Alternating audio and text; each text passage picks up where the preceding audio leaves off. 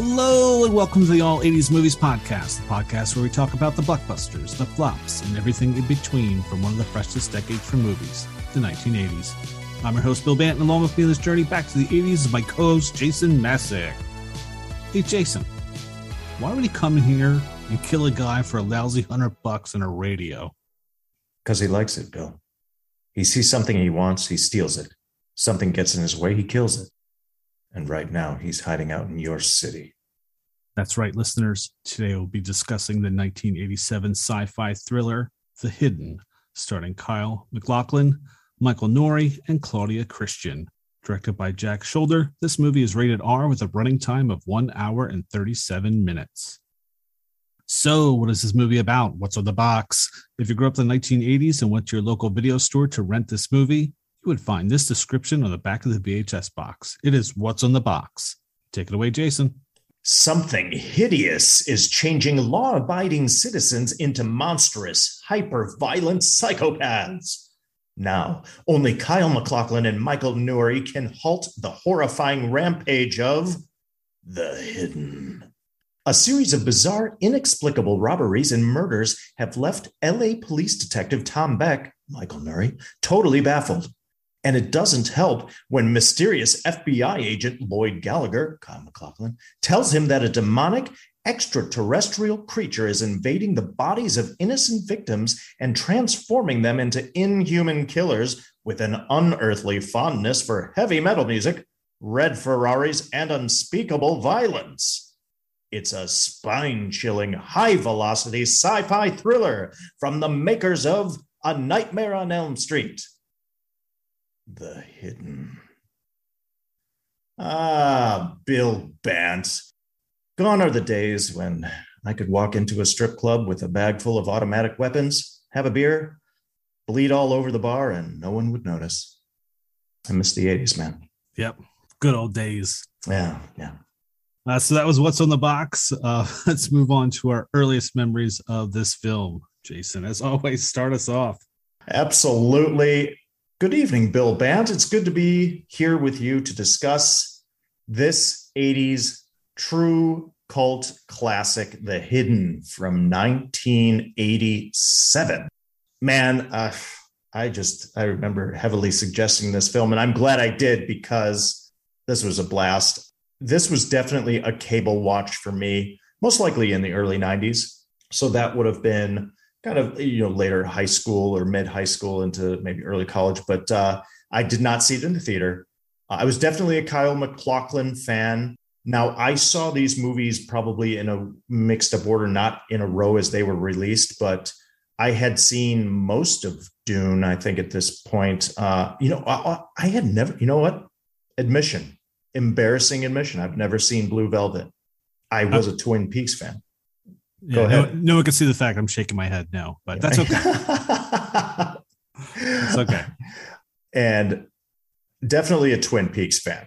Now that's something I watched a lot in college. So okay, uh, I never saw Twin Peaks, so okay, so okay, we're even then. Yeah, we even yeah we sure. even each other out right now.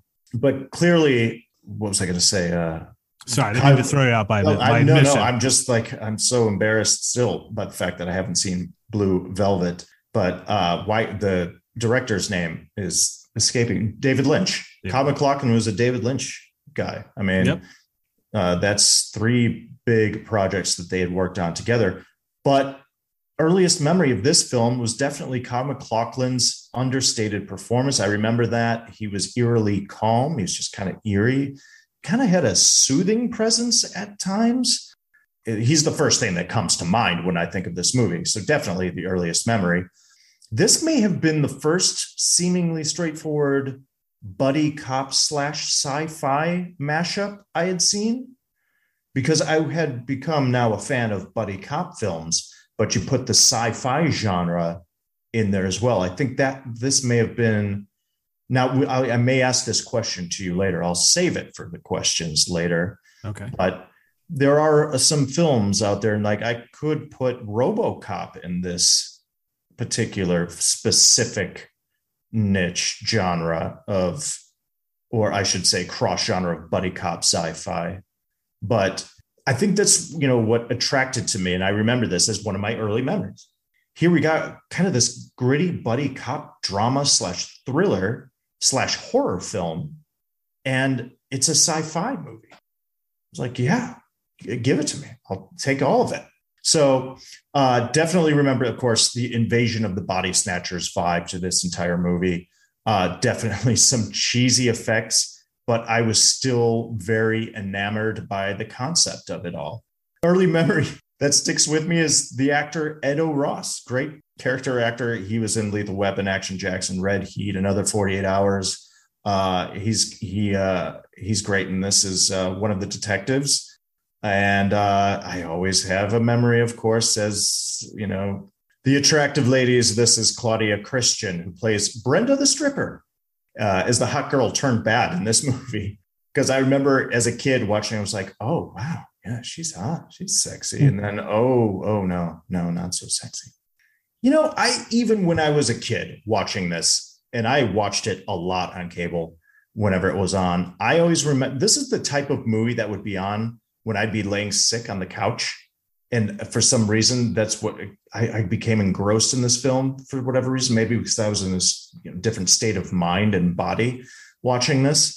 It just it got me, and I remember this being underrated and kind of underseen even when I was a kid. I was like, "Have you guys seen The Hidden? This movie's cool." and nobody had seen it or knew much of it. And the few that had were like, yeah, man, that's a great movie. That still feels like it's the same today. I mean, there's there's fans of sci-fi and buddy cop movies, but you put them together and you talk about the hidden. There's people out there like, hell yeah, uh, they're all about this movie. So uh, another early memory would be uh, Kyle MacLachlan's uh, special laser gun I just thought that was cool as a kid. I have a different thought about that particular weapon today. We'll get to that later. Definitely, of course, the creepy sludge, uh, sludge. Yes, kind of like yeah, sludge, sludge, the slug yeah. creature. And then uh, the reveal kind of at the end and a little bit of a sort of a twist and kind of in a strange way cliffhanger ending. I don't know. Uh, definitely bittersweet ending. So I always remember that. That stays with me from this film. And yeah, so this this is a, a unique movie in a way that steals so many things from so many other movies. So it's like the most original, unoriginal movie in a way, if that makes any sense. But there just there's this weird feeling that it gives me that I I kind of I like. So hopefully I'll be a little bit more specific as we go on. But uh, what are your earliest memories of the hidden? All right, before we get into earliest memories, I'm sure there's a lot of people have not seen this movie, so it will be spoilers abound. So we're just gonna throw that out there, unfortunately. Glad you but, said that. Uh, for me, earliest memories, I didn't remember that much about this movie when it first came out. Maybe I saw the trailer on TV, but I know I never rented it when it was in the video store. It just didn't look appealing to me, to be honest. And then it wasn't until we got to college and uh, your sweet mate Tom McKenzie had rented yeah. it. And I remember coming over to your guy's room, and Tom's like, "Oh, I rented the Hidden," and I had no idea what it was. Oh yeah, it's, you know, it's got Colin McLaughlin from Twin Peaks. I'd never seen Twin Peaks, so that that wasn't that, that wasn't helping me at all either. But yeah, I ended up watching it in your room, but you weren't yeah. there. Okay, because it was you and you know, and your suite mates, but you had the TV with the stereo that was tied into the TV. So you had the better sound. So you would always watch the movies in your room. Right. And you would go to the, what do we call it then? Not like the study room. We were at the University of Miami because there used to be the towers or the, the residential towers people live in. And there right. was like a study room. We would call it the aquarium because it was like a glass you'd come off the elevator and be like this glass oh, sure. wall, and you just see everybody in there. So we would just call it the aquarium. Right. Whereas in your dorm, right, I was in Eaton. You still had that like that study room, but I yeah, I, I forget what we called it. Yeah, I've completely forgotten. Yeah, we'll just call it the study room. So I think yeah. I think you just scurried off to the study room and then that's where I watched The Hidden the first time was in your room without you, with Tom and a couple other people. Quick shout out to Tom McKenzie, who had great taste always. He knew his movies, he knew his actors, and we always had great film discussion with Tom McKenzie. And I remember for the most part, he was spot on, except for one choice that he made. And I believe, if I'm not mistaken, it was Barbarella. That he made us sit through. Oh, I didn't sit through that one. And I may never forgive him for that. But I saw Barbarella recently. it's cheeseball, but it's okay.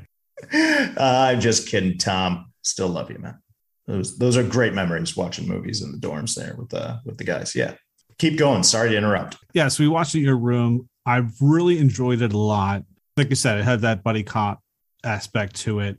But the crazy thing is, I had never seen it again. That was the that was the first time I saw it. And this is watching it for this podcast is the second time, and it's not a movie you can easily find. You know, no. you don't see it on TV a lot. They don't seem to stream it a lot, and I don't understand that. But it was kind of cool. The whole premise of the one cop, of course, you know, wanting to know the answer, and the other cop not really telling what is going on, and then just watching this alien being jump from host to host and wreak havoc throughout the city, and just trying to figure out how you're going to track him down and how you're going to stop it. I thought it was a really cool premise. Agreed.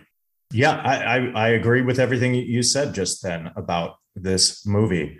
Yeah, it's kind of, again, you know, we've seen elements of this concept in other movies, but just putting it within this framework of 1987 downtown Los Angeles. And we've seen buddy cop dramas at this point, but those, whether it be a lethal weapon or a 48 hours, etc., there was a an element of comedy even in those films, right? Or a little bit of levity.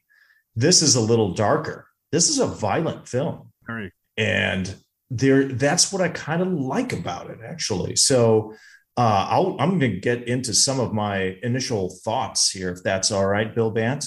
Go for it. Uh, watching it now as an adult today, right off the bat, I mean, we we start with this bank robbery uh, he's killing a bunch of security guards, and he's there. This is our what we know or assume at the top of the movie is our bad guy, and we follow him as he hops into a black Ferrari and just goes on this huge cop car chase uh, throughout the sights and sounds of LA. And it's great. It's gritty. It's downtown LA. You, you know, if you know the city, you, you recognize some of the sights, but you get that haze like from the smog and it just feels like la in the 80s and it just yeah it just captures this certain essence and you kind of get the grittiness right off the bat uh, well shot car chase well you know paced and you're you're off to the races right off the bat. It's a great like cold open if you will. So I, I mean that's just an initial thought right off the bat. I'm like yeah here we go rock and roll. I you know initial thoughts bill band was just as soon as the credits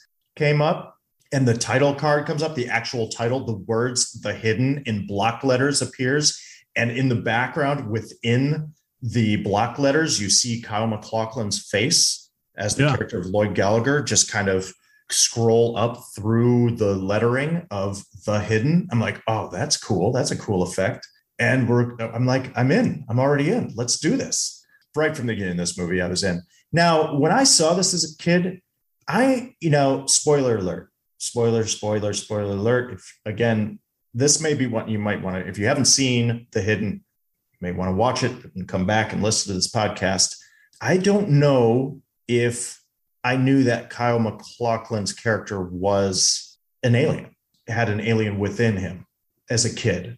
And upon revisiting this film today, I think I obviously have seen this movie a few times, if not more. So I knew going in some of this information. But the way that Kyle MacLachlan plays that character, it's very obvious that he's got something going on. He's a little bit quirky, he's a little bit different.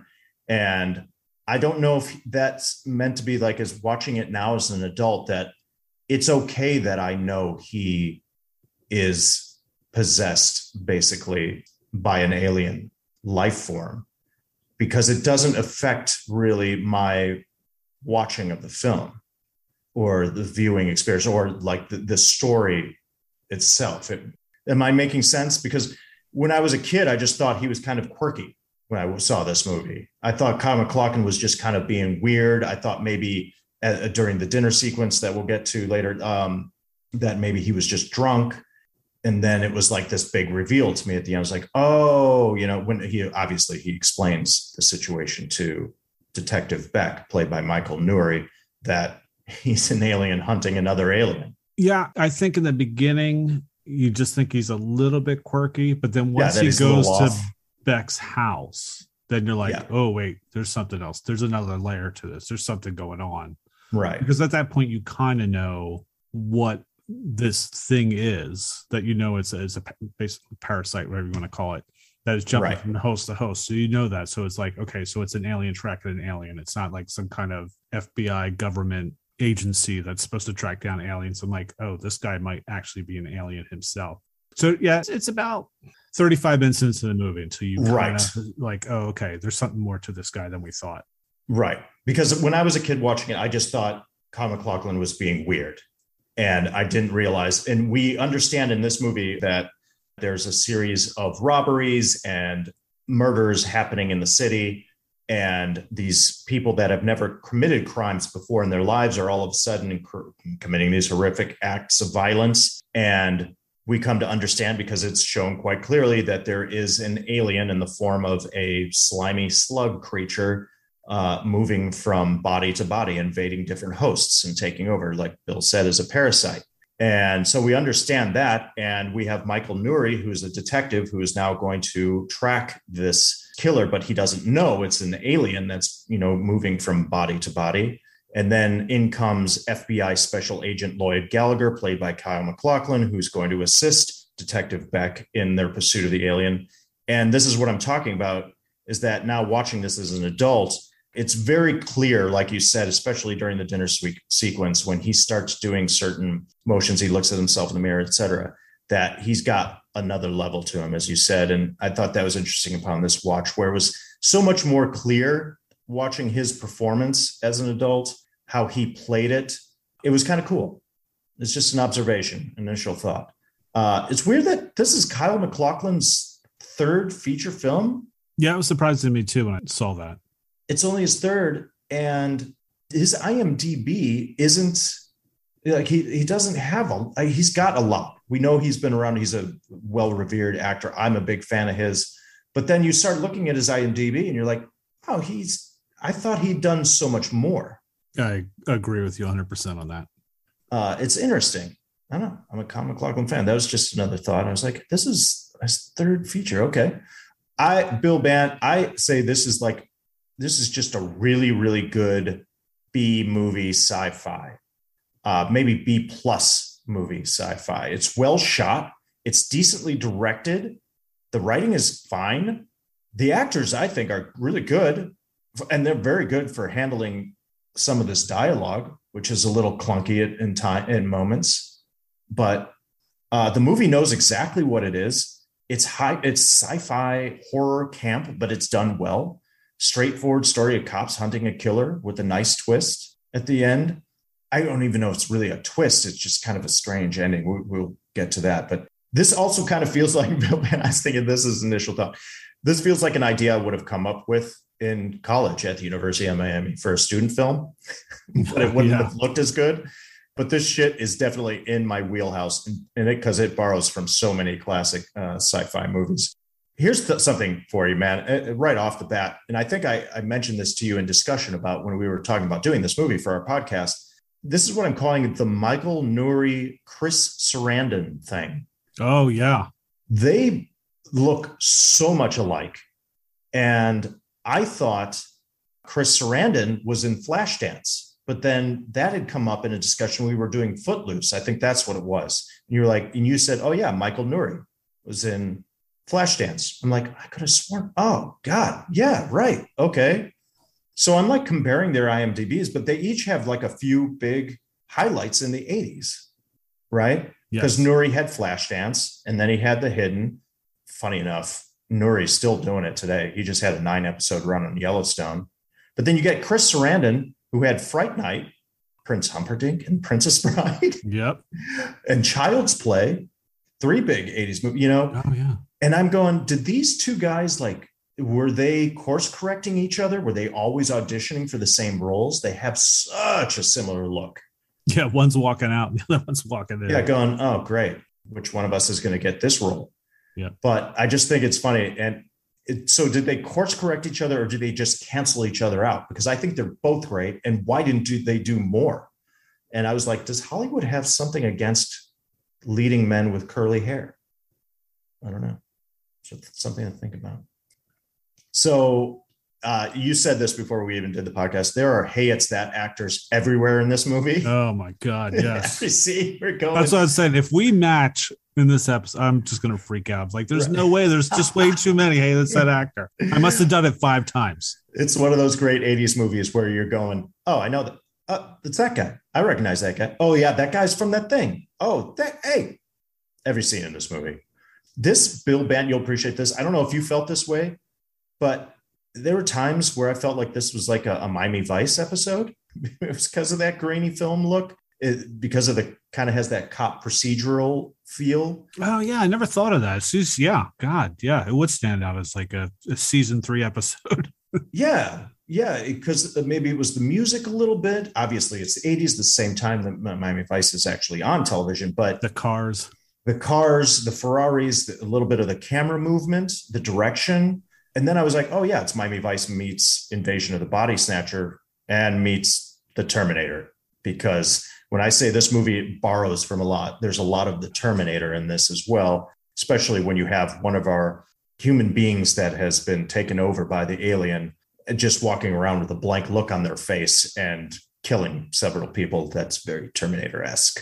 Uh, and stealing cars and driving around LA. So I do love the effects. There are some cheesy moments, but because the effects, because there's such creepiness to it, and the creature's very, the creature itself looks so slimy and cool and has like a weird brain on top of it. And it's a graphic enough to kind of overtake the cheesiness for me. And here's the funny thing is why I say this is like a B plus movie, but it still, it works for me on a lot of different levels. But the funny thing is the same year, Bill Bant, this comes out, Predator comes out and you talk about comparing visual effects, right? Oh, Jesus, you think yeah. about the visual effects, the makeup effects, and the creature effects from Predator coming out in 1987, which is a top tier sci fi movie that, and all those effects still hold up today. The Hidden has to be kind of like a B plus movie, in my opinion. And uh, I'll round out my uh, my little mini category within initial thoughts. How you know it's the 80s? We get some obligatory boobs, but mostly I'm talking about, of course, Claudia Christian as uh, Brenda the stripper. We don't really see her boobs as much as what do we see, Bill? What do we see? We see some butt cheeks. That's right. Butt cheeks. But you got to get those 80s boobs and butt cheeks in there. We get some car cassette decks and, and cassette tapes, cassette boom boxes. We get some big hair, cops with revolvers. Bill, did you notice this? The cops themselves seem like dressed down I'm like, these guys aren't barely wearing anything. They don't have any protection. We're just used to. It seems like oh, cops oh, yeah. just have so much more gear now, right? Yeah, they're like armored up reason. in here. Their, yeah, jackets and flak jackets and all that stuff, and helmets. And... In the '80s movies, they're it looks like they're wearing, you know, the, their uniforms are just the shirt and the pants, and that's it. They got nothing else, you know. Mm-hmm. Like, man, no protection. Of course, uh, more how you know it's the '80s. Uh, no seatbelts, and last but not least, doing cocaine in the office at the car dealership. Oh yeah, that was That's just an 80s. 80s thing. Yep. Got to do do a little cocaine in the back office, you know? Do you have some initial thoughts upon watching this, man? Yeah. So my first initial thought is this is a sci-fi movie with hardly any sci-fi, if you think about it. Yeah, well said. We only see the alien parasite twice in this movie. Uh, right. The first time it does the initial transfer, so you so you as the audience know what the hell's going on. It is gross looking. That's for yeah. sure. Even now watching, I was like, "Ooh, yeah, that's stomach churn." I'm glad I wasn't eating popcorn. while I was watching this. Right. And then you see it again at the end. You know, Gallagher has this ray gun that he's using to try to kill the alien, and you only see it shoot like three times. And outside of that, there's not really any hardcore sci-fi on it. So I thought it was kind of cool. It's like this is supposed to be a sci-fi movie, but it really doesn't have any sci-fi. So that was kind of neat how they were able to do that. Good call. I, I love that observation, actually. And then my second thought too is when you anytime I was trying to look up stuff for this movie, they kept classifying this as horror. Mm-hmm. I don't consider this a horror film. I wouldn't. I don't know. I, I don't know if I would say it's a. It's like what what makes it a horror film? Just because of, of, the whole possession aspect. I, I was it? just going to say, like the invasion of the body snatcher aspect of it. Right. But other than that, that's a good call and observation as well, because it's not as if it's It's not scary. gory or scary or frightening because the violence is comes more from the action the through the police chases and it's a lot of shoot 'em up stuff versus yeah actual things that are that'll give you nightmares. I mean you, like we mentioned there's the creature transfer but you only see that a couple of times. Outside of that it's um, just a violent movie. It's not yeah it's just not that it's not scary. Yeah, because really, if you think about it, this alien or parasite, whatever we want to call it, is really on Earth almost like joyriding. It's just jumping from person to person and just enjoying the fruits of the 80s, 80s excess, you know, up to max. It likes to find cars, you know, wants the big radios, it wants the the hot women. Uh, and it's really not until the end where it's like, oh, wait a second. If I jump into a certain person, I might be able to start running things here. This is going to be awesome it's not like a world domination thing. It's just kind of like, hey, I, I land on this Earth place. Just gonna check it out. Seems kind of cool, and uh, let me let me give it a spin, see what happens. right So I thought that was kind of neat too. That it's not really a the aliens' intention in the beginning is to conquer the Earth. It's just it's just here because it's just been jumping to planet to planet and just trying to find its way around and just enjoy whatever these planets have to offer. That's a great observation. You know, initially I had put in my one of my complaints that the alien doesn't, the evil alien doesn't have a sense of purpose. What is it doing here besides just skipping from host to host and committing random acts of violence and just indulging and being gluttonous? But then it kind of works the way you just framed it. And I love it it's just that's all it is that just looking to joyride like it could go be going from planet to planet with no real even hopes of conquering it's just wreaking havoc that's what it does Yeah, does yep. it need to do anything else In essence, he's he's just an asshole. And it just so down to. happens like it yeah right and it just so happens that at the end it does find some purpose as in oh i can inhabit the body of this senator who's running for president who may be president and then i will run everything and have free reign over everything Yeah, I'll have everything I want, all the Right. cars I want, all the women I want. yeah Yeah, I thought that was that was kind of neat. i agree it's pretty cool and it's just so happened also is that this bad alien has wronged our good alien in Oh, yeah, MacLachlan. in many ways. because we learned that yeah he had lost his wife daughter and partner from where he comes from Mhm. I mean, that's that was the thing about this movie too. It's like there's so many questions when it's over. It's like questions like you don't want them answered in the movie because it would ruin the movie, but you kind of want to. It's like why why does the alien have to have a host? Mm-hmm. I mean, granted, yeah, if it was running around, we'd all, you know, if you saw this thing, I mean, it is freaking gross. It's like this slimy, huge blob thing. it looks gross but what they did i thought was smart which an ant- like if there was any horror aspect to, to this here actually is that it's not just like watching a slug coming out of the mouth of a human being Oh, but no. the slug actually expands and it gets bigger and then it goes into the mouth of another human being you're like this giant slimy slug is going to fit into this guy's mouth and go inside him it's disgusting yeah, which probably could not. I mean, it's giving birth out of your mouth kind of deal. I'm like, Yeah, yeah, yeah. that would be that would definitely kill the host escaping or even trying to get into a new host. That that's how big this thing is. It's kind of gross. So I just like that all the questions I was I was just thinking about. It's like, was Gallagher and this alien coexisting on this planet to begin with, or was this alien passing through and it ended up killing his partner and wife and child, and now he's been chasing it for nine Earth years. How long has it been on Earth? Why did it decide to come to Earth? Where has it been before? Is the rest of the race like this? It's just is this just a bad seed of this species? So it was just cool. All the questions that it was like, oh, this would be, make a good television show, like the hidden, like a like a ten part episode thing where you kind of get a little bit more. But I don't want too much right but just enough that you learn a little bit more what this is all about. But I'm glad that we didn't get it. It's almost one of those things like I want the information, but I'm glad I didn't get the information because I think it would have ruined the movie. I just like it just gave me enough that I knew just to keep following the story and just, you know, rooting for Gallagher and Beck that they were going to catch this alien at the end and kill it. Absolutely, 100%. And Bill Bant, we do not have to do the deep question segment of our podcast. Oh, sorry. Because you just answered I, all of my questions.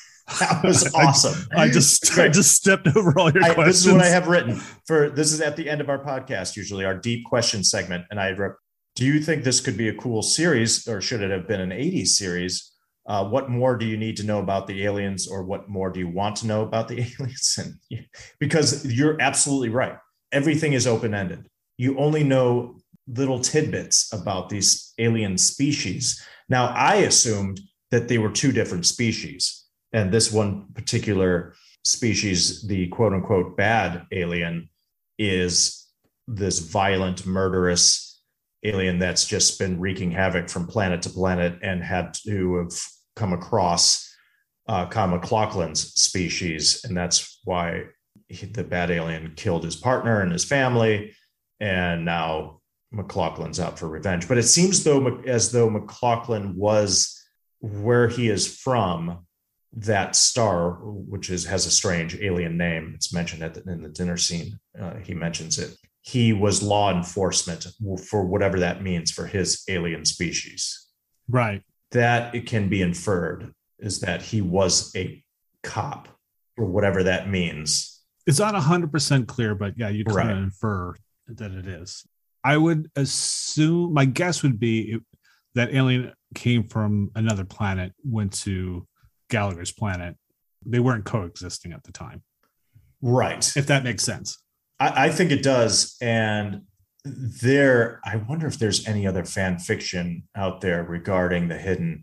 Got to do a deep dive on that somehow because I agree with you. I think it would make an awesome series. If this was done right and smart and clever, this could be very cool but you would really like you said have to be smart about doling out the details in the background and not because if you give away too much, it no longer becomes interesting, or, or you're not fascinated by it, or not. You you always need to want to know more about who these creatures are and where they came from. The mystery always has to be there in order for a show to last based on this concept. But I think it could work because I definitely would love to know more. But not too much more. That's the thing as an audience, we always want more information, and then when we get it, we're disappointed. Right. so I, I think in this sense, the fact that they don't give us the information is what I like about them. You gave me enough information for me to keep enjoying this movie. Right. Kudos. Great stuff, man. All right, so let's move on to favorite scenes or moments. What are some of our favorite scenes and moments from The Hidden? I mentioned the opening car chase. I love it. All the stuff around downtown LA. I love it when our main uh, bad guy, I, the character's name is DeVries, and he is cruising around this black Ferrari, hauling ass through MacArthur Park, often a uh, location in many, many, many films. So love that car chase, especially when he comes up against all the cops that you know form the roadblock. There's some great music in it, and he just takes out all the cop cars. Anyway, uh, also that was just like I, that is technically a scene the car chase but there's just moments within it that are great. I thought it was well shot very high action uh, high stakes fast paced now i think these are cool moments throughout the movie is whenever the bad alien is possessing a certain body that particular human being male or female has this tick. It has a habit of sticking its tongue out slightly. Oh yeah is there so then you know for sure that that person has been taken over? It's a weird tick that the alien has. It's one of those unanswered questions, right? Yep. Like, why do they do that? But they do it consistently throughout. It's partly for the audience so that we know that that person is the alien. That's the giveaway, right? That's the tell. But it's just a cool little device. It's a cool little storytelling that, that they do throughout the movie. I like those moments. I think it's smart storytelling. It's good writing. But uh, my first favorite scene, I th- I'm going to say, is when Agent Lloyd Gallagher goes over to Detective Beck's for dinner. We've mentioned this scene a couple times already, and I like these scenes in buddy cop movies in general.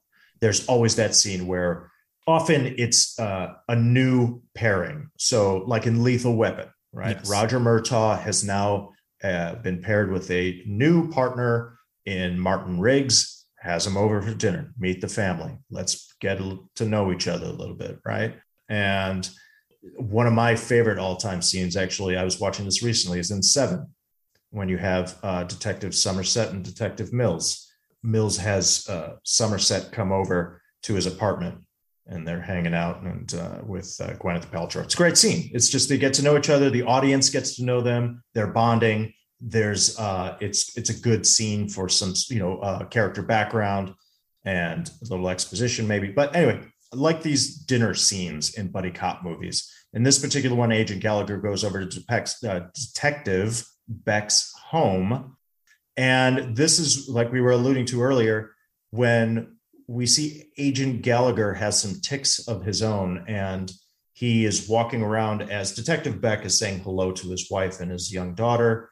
Gallagher is kind of looking at a photograph of Beck's daughter and then looks into the mirror and starts touching his face and realizing what it really kind of feels like or looks like to be human and maybe having memories of his own daughter from wherever he comes from in the galaxy. and then the dinner scene ensues. But actually, there's a great moment before that when they're putting their daughter, I think it's Jessica, right, uh, to bed. And that's when it hits Gallagher. He's looking at this young girl, and I'm sure you know, reflecting upon his own family and his young daughter. But the girl, Jessica, is she's all tucked in and she gives this cold stare to Gallagher as though she recognizes he's not human. Yeah, I was wondering if they had like a telepathy moment or something. It's a cool moment. It's very awkward in the movie. Yes, very. Very awkward because Gallagher is standing in this girl's bedroom where he clearly doesn't belong, although Beck and his wife have invited him in, basically. But the girl is in bed and they're just staring at each other it's very it's a long stare but it's kind of cool because she sees something in him that's off or unrecognizable or different and he knows it he feels it you can feel the tension. It's a cool moment. Cut to the actual dinner scene. Uh, gallagher is, is getting sipping the beer bottle awkwardly eating awkwardly and you start thinking it's well done because you as an audience member you're watching him going first of all how, i think about it from an actor's perspective how would you perform this when you are still getting used to the human form? You're an alien possessing a human body how do you eat how do you ingest this food what does it taste like you know what i mean and obviously beck is recognizing this weird behavior and then they have the discussion and there is the exposition where we learn that Gallagher had lost his wife and child. You know, his partner was also dead. So it's quite tragic, but there's these awkward moments in between. So I enjoy this whole scene once Gallagher goes over to uh, Beck's for dinner. It works for me. That's my first favorite scene. Yeah, I had that down too as one of my favorite scenes too, because I like the fact that he comes to the house and just even being in the house just seems awkward to him because he says he lives in an apartment and it's almost like places can get this big. He actually pauses before he goes into the home. Like he stops before even going inside, just kind of looking at it from the outside. Like it's everything is very foreign to him in a way. It's kind of cool. Yeah. Yeah. And then Beck offers him something to drink and he just, you know, says whatever you're having. And then we kind of find out it's probably the first time he's ever had alcohol because mm-hmm. half a bottle, he's already three sheets to the wind. And Beck's trying and his wife are, are both talking to him, and you can see he's almost telling them that he's from another planet because she's right. asking him like oh where are you from and he, he literally like points up like he means to be from the stars but she infers to it like, like, oh you're up, from up north up, yeah oh she's like my family's from up north and it's like what town are you in and that's when he kind of says the planet and she just kind of like never heard of that one right yeah. which you know california big state lots of cities. Okay, oh, it sounds like a weird one. So I can see that going over your head.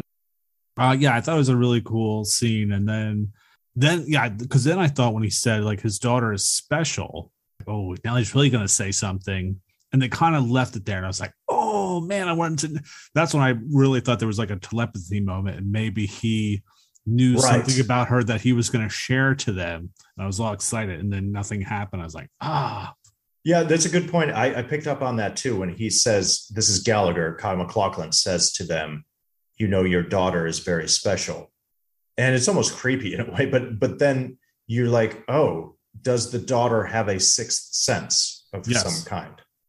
Which I think she does. I actually do. Yeah, uh, that's what I'm going with. I like to believe that in this fiction, in this movie. I think I think it's great. And also, we talked about these dinner scenes between the cops as a good reason for them to have a moment to bond. And I think this is where Michael Nouri starts liking him a little more, you know, and or sympathizes, empathizes a little bit because he understands that Gallagher has endured loss, uh, and that's something that cops have to deal with. Yeah. So there's a little bit of a connection on that level, and then immediately afterward, you know, we talk about all the little hints that these this particular scene gives away that Kyle is not your everyday human being. He gets drunk off of uh, like half a beer and is crashing in like the guest bedroom. yeah. he doesn't even go home. He's sleeping over. And uh, Nouri gets a phone call, has to wake him up, says, We got to go, and hands him an Alka Seltzer. And MacLachlan takes it and it like puts it right into his mouth, like takes a bite off of it. Yeah. And like, it's great. You get all these little hints. It's fun stuff. Those little details are fun. So it's all, yeah, great, great scene. Um, so for me, I'm gonna, I'm gonna go back. I'm gonna go back to the opening. I love the opening because if you're someone who had never seen this film or knew nothing about it, and this opening happened, you'd be like, "What the hell? What what is this all about? This is freaking crazy." So it opens up where it's basically footage from a bank cam, security camera. Yeah. And it's black yeah. and white footage, and the credits are rolling, and you're watching people come in the bank, watching people come out the bank. You see a security guard walk in. And it's one of those things like when you're an audience member and you see credits, you're kind of like half paying attention. You're not really paying attention to what's going on. But for this movie, you have to pay attention because it's very important. And we have Jack DeVries, our initial alien host baddie, comes into frame and he's just standing there at the bottom, bottom right of the screen. He's just standing there in a trench coat and he watches one of the security guards walk by. And Jason, I had to watch this three times because I was too busy watching him that I never saw the other officers coming in with the mm-hmm. bags of money. Oh, yeah. So all of a sudden he whips out a shotgun, just starts blasting up the bank, and just like, whoa, what the hell's going on? And then the next scene, it cuts, you know, you hear all the screaming and stuff, and now it cuts to the outside. So now you're you're in color. Right. And it's just this great chase. And he just like I said, he has no care in the world. He's just getting away from these cops. He's using all these crazy maneuvers. It's a really cool chase scene the bad guy's really using some cool techniques to kind of get the cops off the trail. He's, you know, ramming other cars into cop cars to stop them. He's driving through a park. And then at the very end, there's basically a, police barricade with, you know, headlined by Beck, and they all have all these guns and stuff. And you you see Jack at first is initially like, oh crap. And then he's just like foot to the pedal tears right into them. You're like, what yeah. the hell? And they just start shooting up the car, shooting up this car, and literally all the cops scatter. He drives through the barricade, ends up smashing into a wall, and then gets out of the car. And you see he's all shot up, and you're like, what is going on? How is this guy still surviving? And they shoot the car, the car explodes, and you see him just get thrown off, and the scene ends. And I don't know. I think it's an amazing opening. It just grabs you because if you don't know anything about the film, you're just like, what the hell just happened? Yeah, how did this guy, guy survive all LSD or speed or whatever? Yeah, something. You want to know what's going to happen next, and I think it's one of the better openings I think I've seen in a film in a long time. This, yeah, this might go in my top ten now because oh wow, think, yeah, awesome! It is. It's a blast. Absolutely, I said the same. Th- yeah, keep going, man. If you had more to say about it, absolutely. Yeah. Um, the, the only thing I wish they didn't do was for the security footage. Like, I understand why they had to do it, but I wish they did the security footage without the sound and you just see everything happen. But I think you need the sound because, like I said, as an audience member, without hearing the shotgun blast, it kind of snaps you into like, oh my God, I got to pay attention. This movie's happening right away. It's not just showing me credits. But I thought it would have been really cool if you just saw the opening in the bank happen without the sound and everything's yeah. just going through the that would have been super eerie. Right. But yeah, it's a great chase scene. And then, yeah, like it has no regard. He's literally driving through the park and a lady's pushing this old guy in a wheelchair, and the lady runs out of the way, leaves the guy in the wheelchair there, and he just runs him right over. He just Oh, yeah. runs him right over. Just does, has no care in the world. And you're just like, what is up with this guy? This guy is freaking crazy. And he's just super calm, just playing his loud heavy metal music. And it just sucks you right in. It's such a great opening. I was like, probably half the budget went to the opening of this movie. It must have. It's powerful stuff. It's awesome. I want to watch it immediately again now after you just broke it down for us because it is, it's literally rock and roll as he does listen to the heavy metal music in the Ferrari and has no care for human life whatsoever. Uh, it was funny because I'm watching it going, this is really well shot. Like this is high speed, high intensity. Yeah, it's, a good re- chase scene. It's a very, very good car chase scene. And the what you mentioned that he, he freaking nails that poor son of a bitch in the wheelchair, but he had to in order for you to buy it as like this is one bad mf'er. Yeah, it's got a lot of Death Race 2000 vibes in it. Yeah, this alien, if you're going to buy the like, he's not going to just swerve out of the way for this human being in a wheelchair. He's a this alien is ruthless, doesn't have has no regard for human life. So then you're like, oh, he just hit a dude in a wheelchair. This is no bueno. We got to take this alien for or the, we don't know it's an alien, but we were like, this guy is the real deal baddie. The classic moment where the guys are walking out of the mate like maintenance vehicle with the plate glass window. Yes. and so he can run through the plate glass window which is like a, a common trope. You'll see in a lot of movies and they make fun of it a, a lot later on in other movies uh, like parodies and things like that. There's always in a car chase somebody's got to run through a plate glass window. But he freaking nails the two guys carrying the window yeah, not only does he take out the window, take out the there's some great stunt work in this movie, man. And there, that's a perfect example right there. Those guys go flying over Yeah. the cars, and those aren't dummies. Those are stuntmen, and you can tell the difference. And like you're like, oh, I actually said, I was like, oh, when I watched it, I was like, oh no, Jesus. Uh, I want to give a really. I'm glad you broke it down because I glossed over that scene, and it is rock and roll. I'm going to give a quick shout out to uh, DeVries himself, Chris Mulkey. Talk Mhm. about it. That guy, you know, hey, it's that actor. I hope I'm not stepping on your hey, it's that actor Nope. right now. Okay, we're, good. we're still good. We're still good. All right, good. Because here's a little coinky dink. Chris Mulkey goes on uh, to be in, I think it's like 13 episodes of Twin Peaks with the one and only Kyle MacLachlan. They would meet again. And I think in this particular car chase, Chris Mulkey playing DeVries, the guy driving the car, this ruthless killer, uh, Chris Mulkey's great because you know something's off with him because he's so calm and cool behind the wheel. He'll crack a smile even from time to time, but he's just like even keel, listen to his rock and roll music, just running rampant through the streets and killing people. Yeah. Oh, and I forgot to bring this up too. I've always wanted to, if I was ever in a movie and I had to die in the movie, my death scene would be shotgun blast through a pane glass window. And so when that was so when that that first security officer gets shot when they first go outside, I'm like, oh, that's the role I would want to play. I wanted to be that security amazing. officer. I don't know why. I've always had this thing for it. Great stuff, man. Opening car chase. Well, my next favorite scene from The Hidden, I'm calling the stripper shootout. okay. Love this. So at this point now, you know, we knew uh, our guy from the car chase. He was had been taken over by the alien. The alien now has moved from him into I think it's Miller, The second guy is Miller. Yeah. and then it goes from Miller, who now has made his way to the I believe it's called the harem room, which is a strip joint. Eventually, shit goes down, and Miller uh, transfer the alien transfers from Miller to Brenda, the stripper, and the cops get wind of that. They figure this out basically because she, now possessed by the alien, takes uh, some loser from the bar across the street over to his car and gets a little sexy time in with him, kills that guy, takes his car, and now another cool car chase. Now we have our buddy cops at this point, uh, Gallagher and Beck, chasing Brenda the stripper.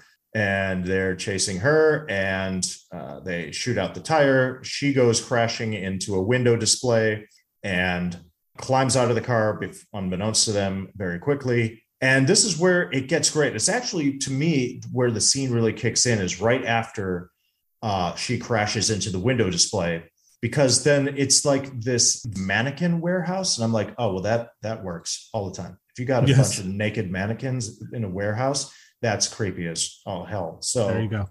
and shout out to the music here the score by michael convertino. It's cool. It's kind of like this mechanical banging thunderous drum beat that carries throughout this movie and it kicks in at the right moments and it kicks in right as they're going through this mannequin warehouse within this uh, like department store, I'm assuming. And it's very creepy. They're chasing her. And this is when Detective Beck starts getting the win, uh, kind of wind of the fact that these ne'er do wellers, these evil uh, murderers that they've been chasing, aren't going down easy. And there's a common thread here. Something is off. And they are shooting the hell out of Brenda, the stripper, and she's not going down. And you see it. She's taking bullets and there's squibs going off, there's blood flying and they make their way to the rooftop. And there's some great stunt work here. On the rooftop, they're dodging bullets. So you've got our buddy cops going at it with Brenda. They're shooting at each other, dodging bullets. And Detective Beck takes one in the shoulder, goes flying off the rooftop, and manages to hang on. It's a great shot. There's a big wide shot of him going over the edge of the roof, and that's a stunt man, and it's real and it's cool. It's like, oh my God, he's way up there and he's hanging on for dear life. Meanwhile, Kyle MacLachlan's still in a shootout with Brenda. This is really cool because Kyle manages to get over to Detective Beck, pulls him up over the roof, and he's going to be fine. And now Detective Beck is breathing heavily. He's been shot and he's back up on the roof and he's watching the action unfold. Gallagher is following Brenda. Brenda has her back turned to Gallagher, and Gallagher is just shooting him lighting her up. Yep. And she's just walking nonchalantly. Love that. I just love that moment. She's taking bullets in the back yep. and it's not affecting her at all. It's just a simple thing, but it's cool in a way. It's, I guess you could say it's Terminator esque, but the fact that she has her back to him and doesn't even turn around at first. And then we see he pulls out his special weapon, but he can't fire upon it until the alien actually comes out of the human being. And she kind of voice says, I'm not going to let you kill me. I'm not coming out yet. And turns around and nosedives off the building, goes crashing through the department store sign and goes crashing to the ground. Another great stunt. And it's just a cool sequence. Uh, I just love that action sequence. There's just good stunt work in it, some good uh, shootout action. I mentioned the creepy aspect of the mannequin warehouse part. Um, it's, good, it's good action. So I like that scene. Yeah, it is a fun scene because um, Claudia Christian, who plays uh, Brenda, so she's basically the third host that we know of of this alien, and it seems like it's the first time the alien parasite has embodied a woman. Right. The parasite's checking himself out, of course, touching himself, and then mm-hmm. basically runs off to have sex with this guy because I think it wants to experience what that is all about and right. then literally kills the guy after having sex and runs off with the car. Yeah, I love that little scene. Yeah, where she feels herself up. Yeah, She's feeling her breasts. Like, oh, what are these? Because this alien throughout the whole film, it once it sees something and it wants it, it's just taking it regardless. First, you know, it sees Brenda at the strip club and decides it wants to have Brenda because the second host, which is Miller, the transfer happened in the hospital and he was supposed to have bypass surgery. So this body isn't is a damaged body and you can tell throughout the movie that he's having trouble keeping this host alive and knows it needs to well we don't know if, is if the host dies that the alien dies but the alien just knows parasite knows it needs to switch. Right. And for some reason wants to go to a strip club and occupies brenda. Of course all hell breaks loose with brenda and she's got all these guns and she's shooting everything up. And then i think that's when you kind of realize too because you see Gallagher pull out the gun. Now we know as an audience member, I'm like, okay, that's the alien. You got your gun, shoot it. Right. And he's just waiting. What the hell are you waiting for? Just shoot right. the goddamn gun. Why are you waiting the alien to give the big speech? And then you don't really find out till later why he can't shoot her at that point. So I thought that yeah. was kind of cool too, because then it just gives you another question. You're like, what what's going on? Why did why'd you let her jump off the roof? Right. Yeah. Good stuff, man. Good action. Did you have something else? Yeah. So I had a, a moment because I was just saying the alien throughout the this film, every time it sees something and wants it, it's gonna take it. And I always love these aliens from another planet when they're trying to learn the ways of humans and mm-hmm. they don't quite get it right. So there's a scene where our second host person, Jonathan Miller, the one who's got the bypass thing, is driving down the street in the Ferrari and he sees these attractive women. And of course, he sees this guy pull up in his nice car and basically just wave over the girl, not knowing that they're probably together as a couple anyway. And the girl, of course, gets in the car. So, of course, this alien thinks, oh, it must be that easy. So he sees right. these are two attractive women coming up the street and he pulls up the car and tries to do the same thing. And the girls are like, you know, fuck off, asshole. Love it. I always love that stuff. That stuff always just I just find funny. So it's just like a, a little moment. It's just the you know fish out of water moment. Just trying right. to mimic what they think is the right thing, and it's actually wrong. Uh, yeah, that's a that is a moment of levity actually in this. Yeah, it's a fun moment. So I also have a moment uh, or another moment later on. Now, Detective Beck has finally put together the fact that something's rotten in Denmark. It's not adding up. And he's sitting across from Gallagher in the police station. And basically, this is a great Michael Nouri acting moment, actually, where he gets in his face and he's like, You're going to tell me what the hell is going on? We've got all these dead bodies. You're going to tell me what's happening. And this is when Gallagher starts telling him the truth, starts laying it all out for him. He's like, I, you could tell you, but you wouldn't understand. He's like, try me. And he tells him the whole story and how he's come from a different planet basically to chase this alien who jumps from host to host. All these people you've been chasing has been the same person. And there's a moment here when I speak of like Michael Nouri's great acting in this scene is that once MacLachlan starts telling him that it's an alien that they're chasing and that he himself is an alien, there's this look of disbelief that Michael Nouri has. And he does this thing where he sits back in his chair and he gives him the greatest look. And he just stares right at him in total disbelief and says, Are we talking spacemen here? and it's just a great line. Uh, so that's a great moment. Another great moment is when, now this actually takes place right after Brenda nosedives off the rooftop. Her body her human body has died. Thus, a transfer has to happen immediately. The alien has to exit the body. So Gallagher rushes down there to apprehend or kill that alien in the midst of the transfer. But he gets there too late. But we, as the audience, understand. And I think this is actually a really cool part of the movie is that now our Lieutenant Masterson has shown up on the scene and went over there with his dog that he decided to bring with. Yep. And the dog goes up to our dead Brenda, or we think she's dead, and her eyes open up and she grabs the dog. And so we know as an audience, uh oh, uh oh, alien dog now. Alien is inside dog now. We then learned that the dog, excellent work by the dog, by the way. Uh, the dog's really good in this movie. Yes. Dog is back home with Lieutenant Masterson, and Lieutenant Masterson getting his food out of the fridge, little late night snack, and the dog attacks Lieutenant Masterson, and we know that the alien is now transferring it into another human form, that being Lieutenant Masterson, who now goes back to the police station. And this is total Terminator stuff where he just goes on a freaking rampage and starts shooting up the joint.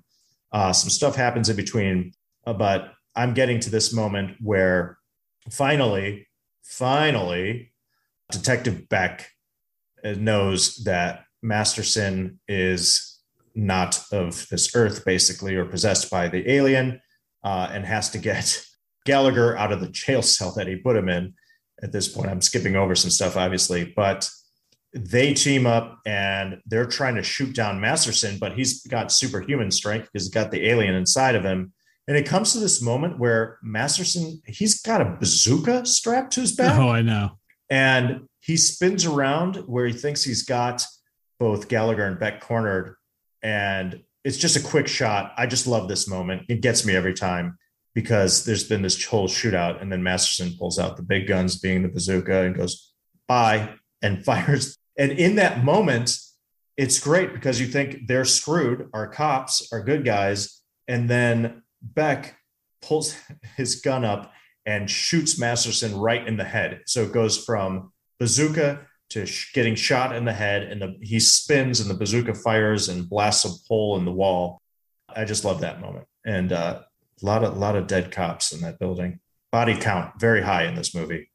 After the Terminator came out, if you're going to do a shoot 'em up in the in the police, police precinct, yeah, Yeah. you got a high standard. You got to match, and that I thought that was one of the weaker scenes. Like I, I liked the idea of it, but I just felt like this. I don't know. I felt like you're on a sound stage. It wasn't quite as well executed as it was in the Terminator. Yeah, I agree with that. I mostly like it for the moment where Masterson pulls the bazooka on Gallagher and Beck, but also then immediately following the bazooka explosion and Masterson gets away. I absolutely love this shot because you have the smoke from the explosion. It's the hallway going down the middle of the jail cells.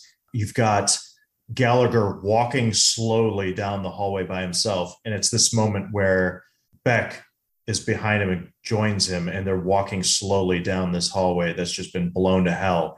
And they're together and they're dirtied up. They've both been shot at this point, and everything's gone to hell. But at this point, they're really together. It's like, oh, yeah, we're in it now. And this is happening. They both know the full story. They know what's happening, and we're going to go kick some ass and we're going to go do what it takes. It's a great shot. So there's two moments that I love in this. Uh, the overall scene isn't the best ever, but there's a couple of great moments, and that's one of them. Kind of the hero shot. The Oh, yeah. buddy cop, the buddy cop hero shot happens at the end of the sequence. yeah, because it is your typical. You know, the one partner doesn't want to partner with them, and then he tries to accept them, and then of course the other partner does something, so then he gets all pissed off. That kind of runs through this wave the whole time. It's like, okay, this guy's not so bad. No, this guy's fucking ridiculous. No, he's not so bad. Oh, he's fucking ridiculous. Right. And they're like, all right, in order to get through this, we have to work together. Or Yeah. else we're not going to accomplish our goals. Yeah. That's where you really feel they've truly come together is that after the police precinct, uh, precinct shootout and Masterson has gotten away and they're just like, ah, fuck it. We're together in this. We're Yeah. doing this. Yeah, especially when you see your supervisor has now been possessed and shooting everything up. So you're like, okay, anything can happen at this point. Right. And then, yeah, so then we find out after Masterson, it's Beck's partner who's now the host, Right. Eventually, it, yeah, it does get to Willis, who is Beck's partner. Yeah. which you know was going to happen. He just looked like a bad guy from the get go. So. Ed O'Ross, man. He's always, yeah, oh, I he's know. always He's kind always of a bad guy. bad guy. Yeah. I know. It's always weird when you see someone that you normally see as a bad guy playing the good guy role, and you're like, all right, he's got to turn at some point, right? Right. I mean, it's not his fault. I mean, he is possessed by a parasite. So That's true. I'll, I'll, I'll give him. All right. Anything else for uh, favorite scenes or moments? My favorite moment is the ending. The like the the ending ending. Yeah. Yeah, go ahead. I absolutely love it. And this is most definitely a spoiler alert. So if you do not want to know how the hidden ends, please fast forward. The ending is great because we understand that the bad alien has been hop, skip, and jumping from uh, host to host throughout the movie. But we now learn at the end here that our good alien residing within Gallagher's body can do the same. And at the end, Beck is in the hospital. He's dying. He's taken two bullets to the gut. He's bleeding out, uh, and they're trying to save him in the hospital.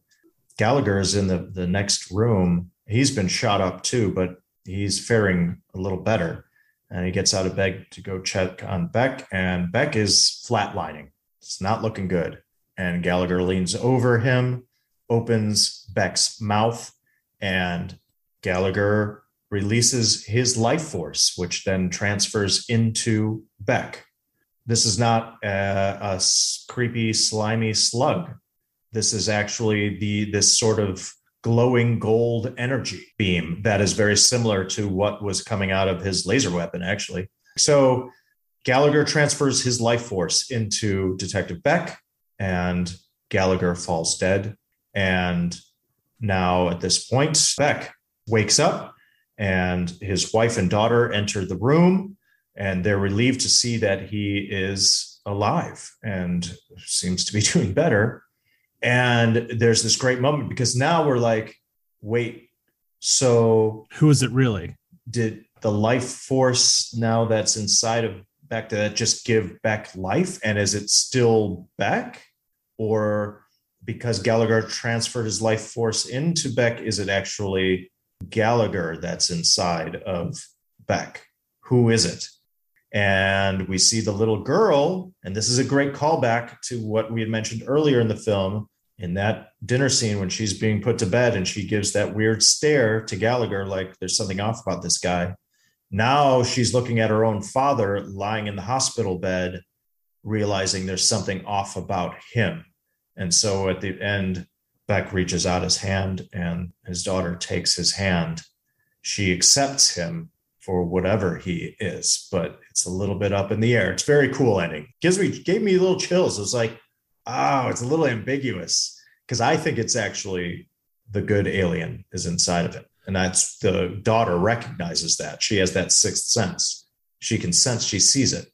I, it's cool. So could go either way though. Depend. We don't know. We don't. We just don't know enough about the alien species and how it works. So right, because that brings up another question about at least Gallagher species is if you're a host of these aliens, how much are like are you like in a coma and you know this is happening to you? and you have no power over what's going on? Or are you sharing this entity inside of you? And the one thing you kind of see at the end is the difference between the parasite and Gallagher is the parasite takes over these hosts and just uses them up until they no longer serve any purpose and it tosses you away and jumps to the next one. Whereas Gallagher, because even the body he goes into was a person that was dying.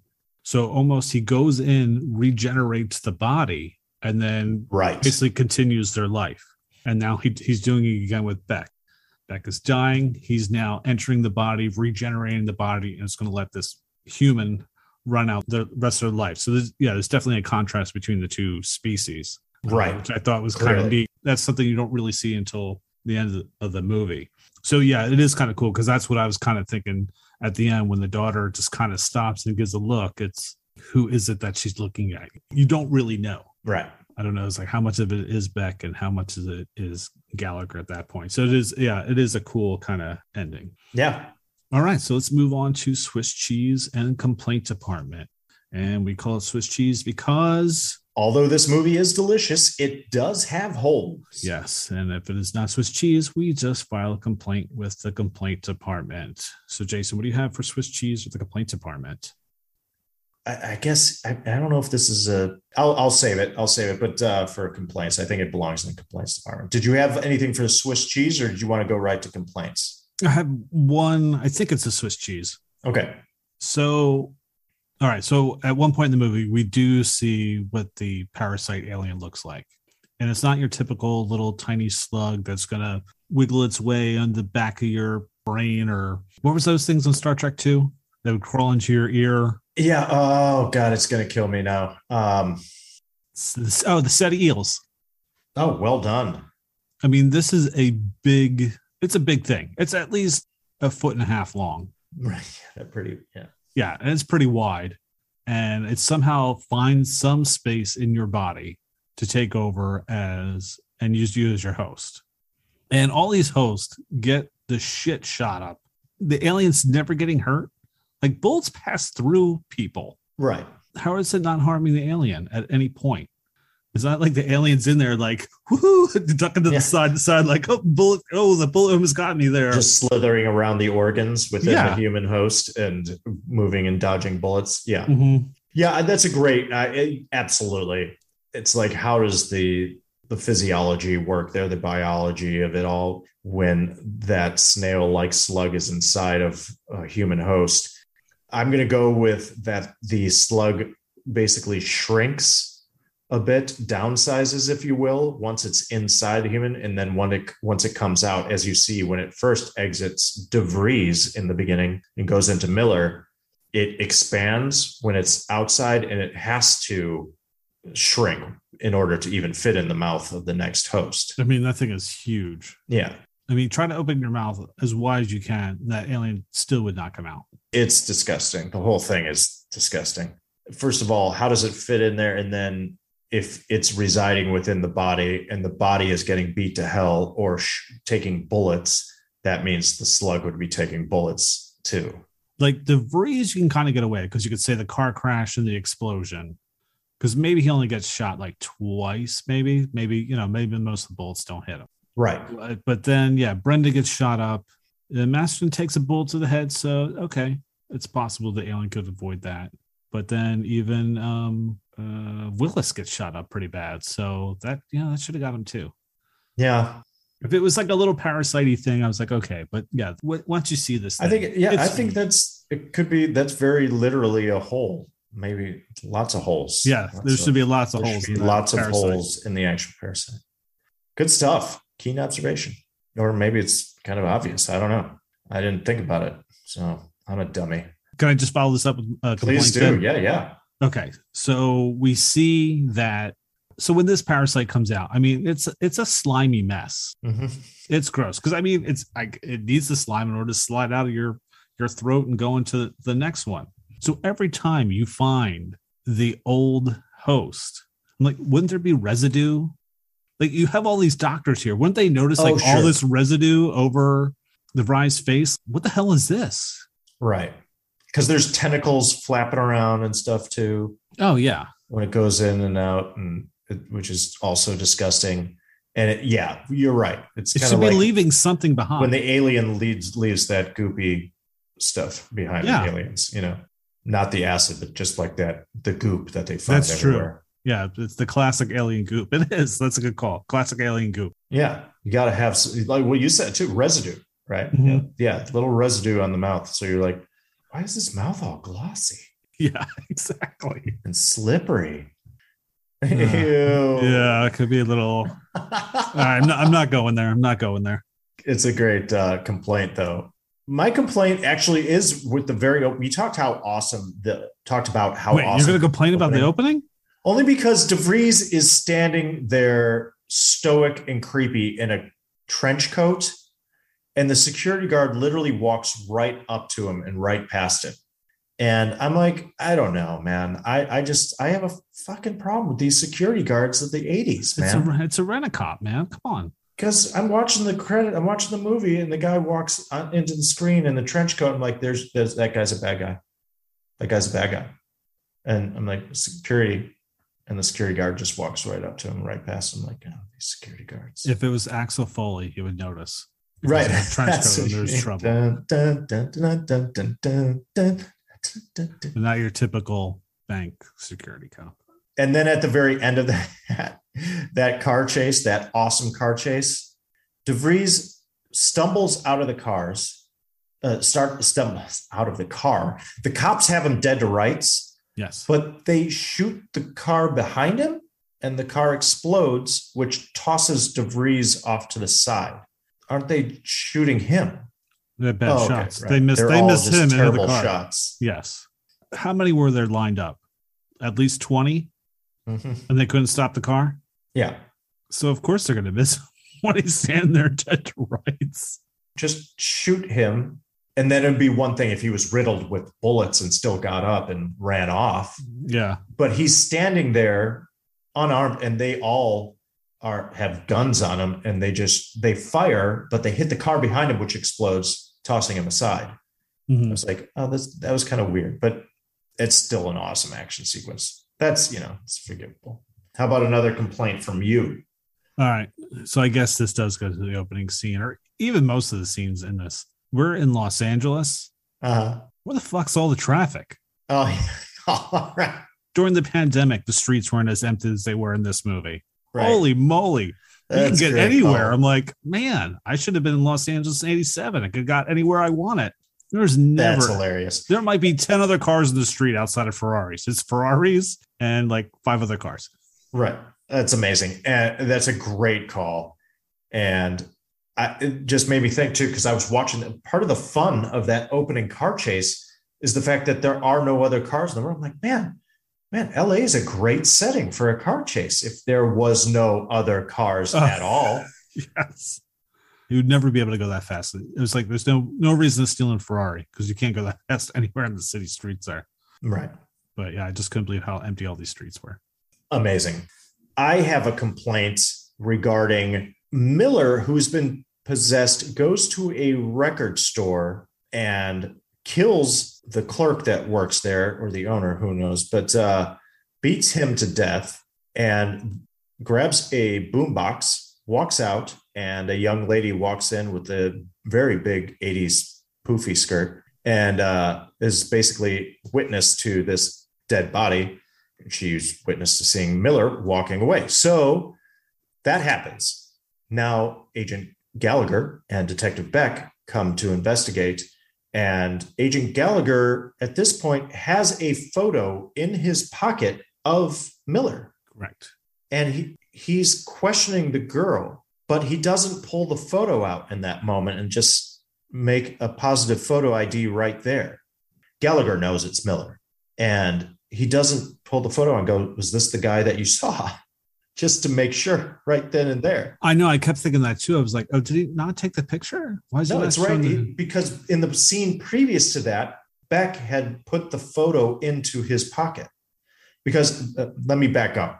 The scene before that, Gallagher says, This is the other guy at the hospital. This is probably the you know, this is the guy we're looking for.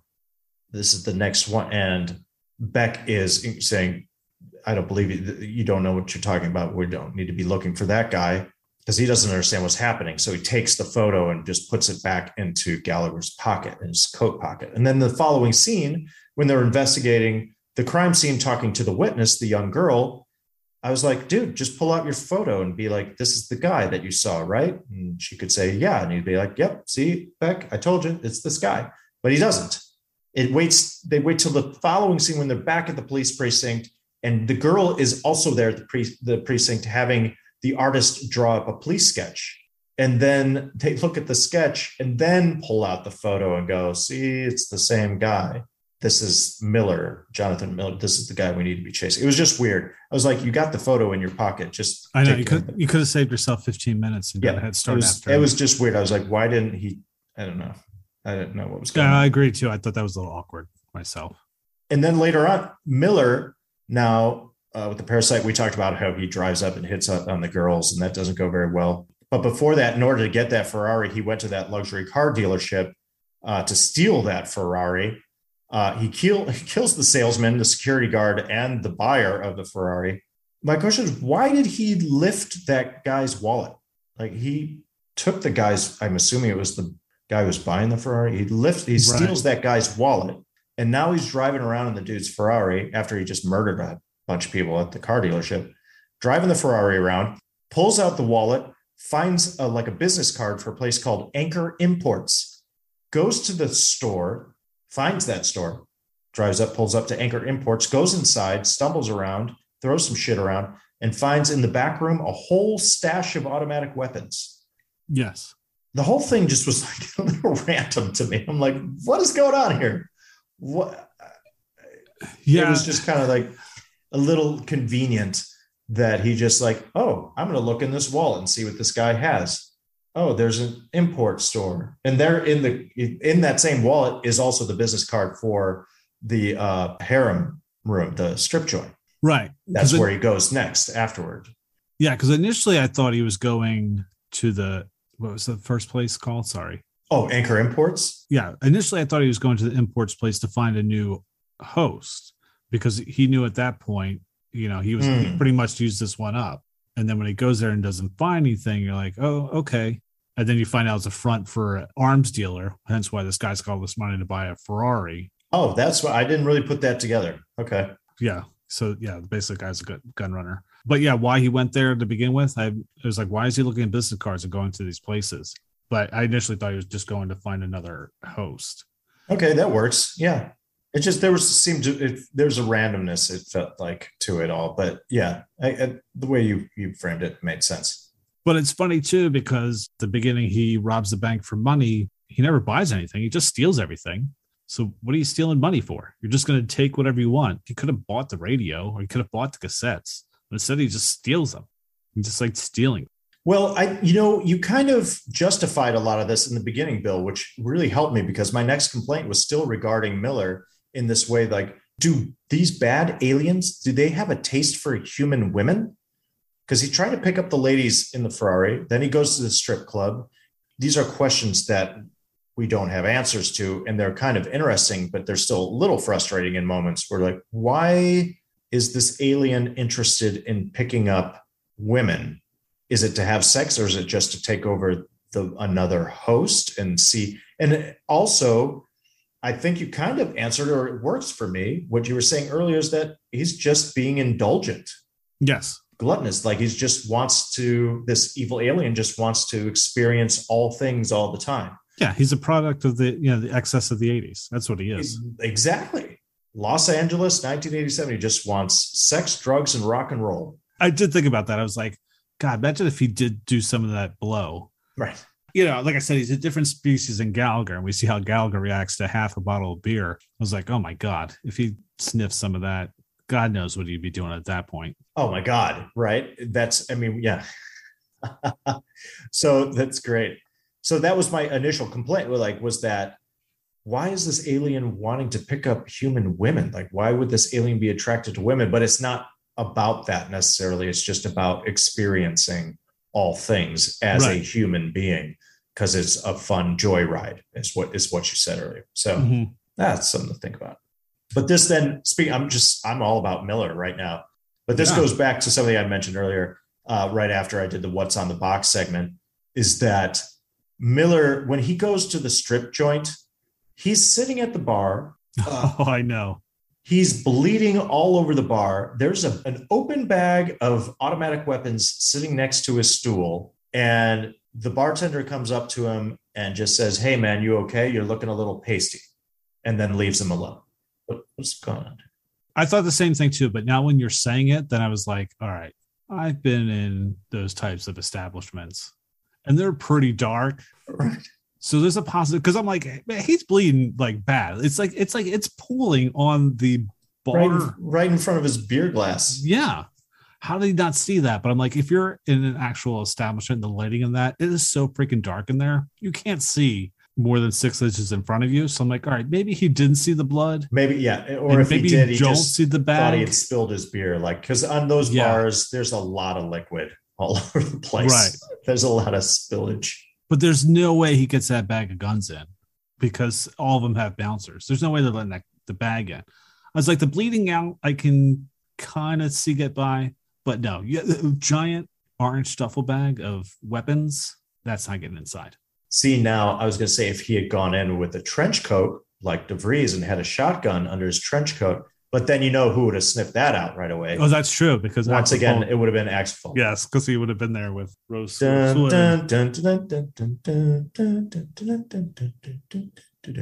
you have more complaints? My only complaint is um, I felt bad for the prisoners uh, down in holding when Masterson basically blew up the holding cells and no one's there to help them. I just felt for them. I had mentioned the car chase with the Gallagher and Beck in the Porsche chasing Brenda in her car, and uh, she crashes into the window display of the department store. And Beck and Gallagher get out and they go up against the wall with their guns drawn, and they have this whole little conversation where Beck says, "Hey, you go, I'll cover you," and Gallagher says, "I'd be safer if you don't." And then they have this back and forth of like, "Do you want to be covered? Do you want me to cover you, or you don't want me to cover you?" And I'm going, hey guys, maybe the the stripper, the killer that's in the car wouldn't have escaped if you guys wouldn't have had this little back and forth for five minutes. Maybe you should be paying attention to just getting into the car to see if Brenda's still in there and apprehending her. That was just kind of funny to me. Then they go around the corner finally. It's like, okay, yeah, just cover me. And they go around and then go to the window of the car that's crashed through the display. And lo and behold, she's gone I'm like, yeah, no shit, Sherlock, because you guys were having a conversation for five minutes outside, whether or not he should cover you or not. That is good, but I'll preface it with in the car chase that happens before that, Beck is trying to shoot the tires of the car and totally missing. And Gallagher's like, hey, why don't you shoot the tires? And Beck's like, Right. I've been trying. Right, yeah. Why don't you do it? And Gallagher, who was driving the Porsche, Right. sticks his head out the window and starts shooting at the tires himself and hits one on the- Awesome. on the third shot. So I think that's why Gallagher just said, if you're going to cover me, you're just going to miss her anyway. So I don't, I don't need your help. So there's a little bit of comedy in it, but you're right. It's now the host is getting Parasite. Brenda is getting away Right. because of their little repartee. I just thought it was funny. That's all I got for complaints, man. All right, so let's move on to hey, it's that actor. So this segment we spotlight a character actor you have seen in many other films, an actor making their big screen debut, or an actor that makes an uncredited cameo. So as Jason and I said at the top of the podcast, there are tons and tons of hey, it's that actor. And I was like, oh, please, please, please, that Jason and I do not have the same one. So there's the here. I'm going to go first because Yeah, Jason usually yeah, has a go. backup. I'm I'm not that smart. I'm not that prepared to have a backup. So my hey, it's that actor is Branscombe Richmond as Officer Roberts. Oh my god. you, know, you don't even know who he is. Okay, cool. So poor Branscombe, he's in the movie for maybe 30 seconds where he gets killed right away by uh, Lieutenant Matherson. When Matherson's taken back down the hallway and that cop comes out and is like, hey, what's going on? Right. Matheson sh- turns and shoots Yeah. that oh, yeah so that's that's branscombe richmond so he was at the wrong place at the wrong time in this movie. And um, so he's a native american uh, part polynesian actor. Okay. uh, we have seen his ass kicked by the best in the 80s arnold schwarzenegger in commando carl weathers in action jackson and timothy dalton in license to kill. Um, his most famous role might have been in the early 90s tv series renegade with lorenzo lamas. Yeah. um, he's also a singer, and the name of his band is Branscombe Richmond and the Renegade Posse. Oh my god, that's a mouthful. Yeah. Uh, but that is incredible. Yeah. As soon as I saw him, I recognized, I was like, he, I think he was the third one that I at that point went, holy shit, it's, it's that actor. well, he's he has a great moment. yep. He gets his ass kicked well or Yeah. shot well. Obviously, a stunt guy. Yeah. He does stunts too. Good, good pull, man. I don't, I don't even want to try and say that guy's name. Branscombe. Branscombe. Yes. B R A N S C O M B E, Richmond. Good stuff, man. Good old Branscombe. For me, the, the, I- yeah. Uh, so we do not have the same. Hey, it's that actor. Woo! The the hey, it's that actor that I went with is Jack McGee. He plays the bartender at the harem room. The one Oh, yes, that yes, comes yes, up yes. to Miller and says, "Hey, uh, you sure you're okay, buddy? You're looking a little pasty there." And I'm like, "Hey, it's that guy. It's that actor." Yes. immediately, immediately as I saw him and heard his voice, I went straight to Lethal Weapon 2, where he is credited as the carpenter. And I looked up the quote because I wanted to get the quote right from Lethal Weapon 2. And his character's name in Lethal Weapon 2 is actually, he's credited as Carpenter, but his character's name is Mickey McGee, which is funny. 'cause The actor's name is Jack McGee. Anyway, so he is the carpenter of Lethal Weapon 2. Uh, you may recall from the plot in that uh, there's an addition or uh, some repairs being made to Murtaugh's house, and uh, carpenter's working on that.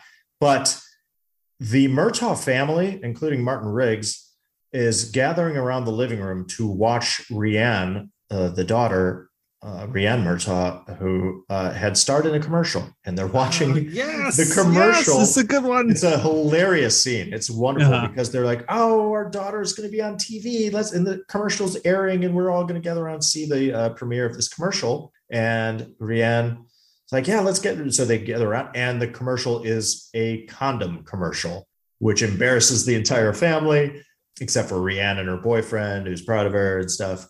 And who's standing there? Who happens to have come into the room in the background to watch the commercial with the family is the carpenter, played by Jack McGee. And Riggs is trying to make light of it because everybody's embarrassed, and Riggs is like, "Ah, it wasn't that bad, Raj. You know, it was pretty good." And there's Jack McGee who says, "Yeah, I liked it. She made me want to go out and buy rubbers right now." So Oh, great line. Jack McGee. Uh, I love that. Ah, so funny. Lethal Weapon 2. Can't wait to do that one on this podcast. So he was credited as the carpenter in Lethal Weapon 2. He was also credited as the, or I'm sorry, he was actually uncredited as the carpenter in Lethal Weapon 3. So he's in that one too. Oh wow. And funny enough, a year before Lethal Weapon 2 in 1988, he was in Scrooged. Guess what he was credited as in Scrooged? Carpenter. Oh He was a carpenter and Scrooged. This guy made a living as a carpenter in movies. there you go. So Jack McGee was it was my hey, it's that actor. I did have some backups. We had talked about those poor prisoners, of course, in the police precinct. Yes. And what a wonderful, wonderful cameo. A young Danny Trejo. And he gets blown away. yeah, he's in this short. Yeah, he's in there less Short-lived. time than than Branscome's is. literally and figuratively, short lived. Yeah, between the two of them, they have about 40, 40 seconds screen time. Branscombe and Danny. Yes. Yeah. Masterson took care of both of them. Uh, just because we had already done this film on the All 80s Movies podcast, I'm going to give a little shout out to Duane Davis, who plays Eddie, the bouncer. It's like he's like the bouncer, but he's like the security at the car dealership. He was Jerome from summer school. Yes. Lots and lots of the list goes on and on. All right, so let's move on to facts and trivia. Yeah, so what do we got? I've only got a few things here, man. And Okay. uh, so this should be quick, at least on my behalf. Uh, Michael Nouri, who played Detective Beck. Speaking of lethal weapon, according to the IMDb research, Michael Nouri turned down the role of Martin Riggs in Lethal Weapon, which was this same year, 1987, which was also set in Los Angeles and also a buddy cop film. And as we know, the role went to Mel Gibson. The rest is history there. Could not see that. Uh, no, he turned it down. hmm I'm sure he had his reasons. Yep. Thank you. if that is true. Um, so the scene of the alien swapping from host to host was done with stop motion animation. That was pretty good. That was good. Yeah. I mean, it's a quick scene, it's a gross scene, but yeah, it's effective. And they, It there's good. some, you know, they do a little fancy editing there. They cut Yeah. around it and stuff, Yeah. but it's still, it's still It's- cool. Yeah, it's pretty smooth. I would have to say it's it's impressive. So we'd mentioned the gross tentacles that you see Oh yeah. flopping around, but there's one quick scene with Miller again where the tentacles are busting through his forearm. Oh yeah. And supposedly that featured sound effects from the film The Thing from 1982. They were using some old sound effects. Yeah, and it kind of does have that thing kind of vibe to it where Oh yeah, creature would be busting out of people. Um, so supposedly the r- original ending of the hidden was uh, the alien would have gotten away. right. So that made you want I did read like, that. would he have done, become president and maybe dominated the world? Some might say he did. Yes, that's true. Okay. Recently, Yeah. Oh, Wah, what political humor. Hey, let's talk about Brenda the stripper. yes. So, played by the beautiful Claudia Christian, uh, she likes to tell a couple of stories about her experiences in this film. First was the design of her wardrobe. For some reason, and I totally disagree with this, but the producers found her breasts visually inadequate. Uh, so they designed her costumes to emphasize uh, not her breasts, but her what? What are they, Bill? Her Butt cheeks. Oh, yes. The now the second story was an eye injury she sustained. The material exploding from a prop gun had scratched her cornea, and because of this, well, Claudia Christian would go on to star on the cult classic television show, television series Babylon 5. And so when she was on Babylon 5, and ever, you know, whenever she had to fire a prop gun on that show, she would instinctively turn her face away when pulling the trigger even though that was completely unnecessary because on Babylon 5, the prop guns didn't really fire. All the visual effects were added later. Did you watch Babylon 5? I only made one very brief and inadequate attempt to get into it, but I know it has a huge following. Yeah, I never watched. I always, re, you know what my earliest memory of Babylon 5 is? going to the gro- grocery store and constantly seeing it on the cover of some sort of trade magazine, and probably Oh, it was, probably it was probably some sci-fi magazine. But like you know, when you're just standing in line, checkout line at grocery store, and you're looking over the magazines next to the gum, it was always like on the cover of TV Guide or whatever it was back in the day. Yeah, it was one of those shows. I was always like, "Oh my god, this show's still in the air!" Like I Yeah. didn't know anything about it. I didn't know anybody that watched it, but it just always seemed to be on. So kudos to them. Yeah, has a huge cult following. So the film was written by Bob Hunt, if you uh, in the credits, but Bob Hunt was the pen name for writer, producer, director Jim Kouf. Um, Jim also wrote Stakeout, Disorganized Crime, and Rush Hour. And yeah, Stakeout is definitely an 80s movies we have to do at some point. No and doubt. Disorganized Crime would fall under my hidden gems. Cool. Sure. Well, I have no more fun facts or trivia. So I don't know if you have anything else. If you do, go for it. Yep, I just have one last one. So, uh, director Jack Sholder is probably most famous for being the director of A Nightmare on Elm Street 2, Freddy's Revenge, the movie that saved New Line Cinema, even though it is not loved by critics or fans at the time. It become a cult classic uh, because of its uh, sexual undertones throughout the film. People think of it as like a coming out movie for the main character Oh, and stuff. So it's, yeah, it's all it's all that kind of Oh, stuff. to- So all right, so let's move on to box office. Um, so the the Hidden was released on October 30th, 1987, on an estimated budget of five million dollars. It grossed 9.7 million dollars. It debuted number six at the box office and only stayed in the top 10 for one more week. So it did not do that great. So moving on to reviews. When growing up in the early 80s, we loved catching sneak previews with Gene Siskel and Roger Ebert to hear the reviews and watch clips from upcoming movies. Their review of The Hidden was unanimous. Two thumbs up. The Hidden was featured in a special episode entitled Hidden Horrors, in which Gene and Roger promoted little seen horror films that they admired and hoped to help find a wider audience. Gene found the film exciting and enjoyed Kyle MacLachlan's performance. Roger found the movie thrilling, funny, and thoughtful. Total agreement. Well done. Well done. So uh, let's move on to additional thoughts and questions. What are some additional thoughts and questions that we have about the hidden? I know most of them we kind of asked. We did. We covered most of this. So this should also be pretty quick. You know what? I was just going over a list in my mind, and maybe you can add to this of buddy cop sci fi movies or television shows. So help me out if you'd like, because I had come up with Alien Nation. That's the first one that comes That's, to my head. yeah. We have James Caan and Mandy Patinkin, uh, and they're great in it. I, I'm a fan of that movie personally. Yes, me too. I, I always have been.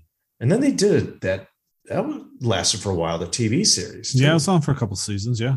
different stars, but uh, Men in Black. You got Okay. Will Smith and Tommy Lee Jones. Uh, there was also R.I.P.D., uh, which was Oh, God. Ryan Reynolds and Jeff Bridges, right? Yes, that was awful. Yeah, it didn't it wasn't entirely successful. Regarding TV shows, you know what I put in this category of buddy cop sci-fi? Battlestar Galactica. I think of Apollo and Starbuck as buddy cops. The new one or the old one? The old one is Okay. thinking of, yeah. And then, yeah, as I mentioned earlier, RoboCop. I think of like Murphy and Lewis. You know, Alex Murphy and Lewis Yeah, that would fall as buddy cops in a sci-fi genre. I don't know. It's kind of a it's a cool genre. So I was thinking maybe Bill, you and I, what we need to write is uh, something in this cross genre, and I, I'd like to just simply call it Space Cops. Space cop, space cop. What you But do? yeah, I didn't. uh, they just pull over aliens.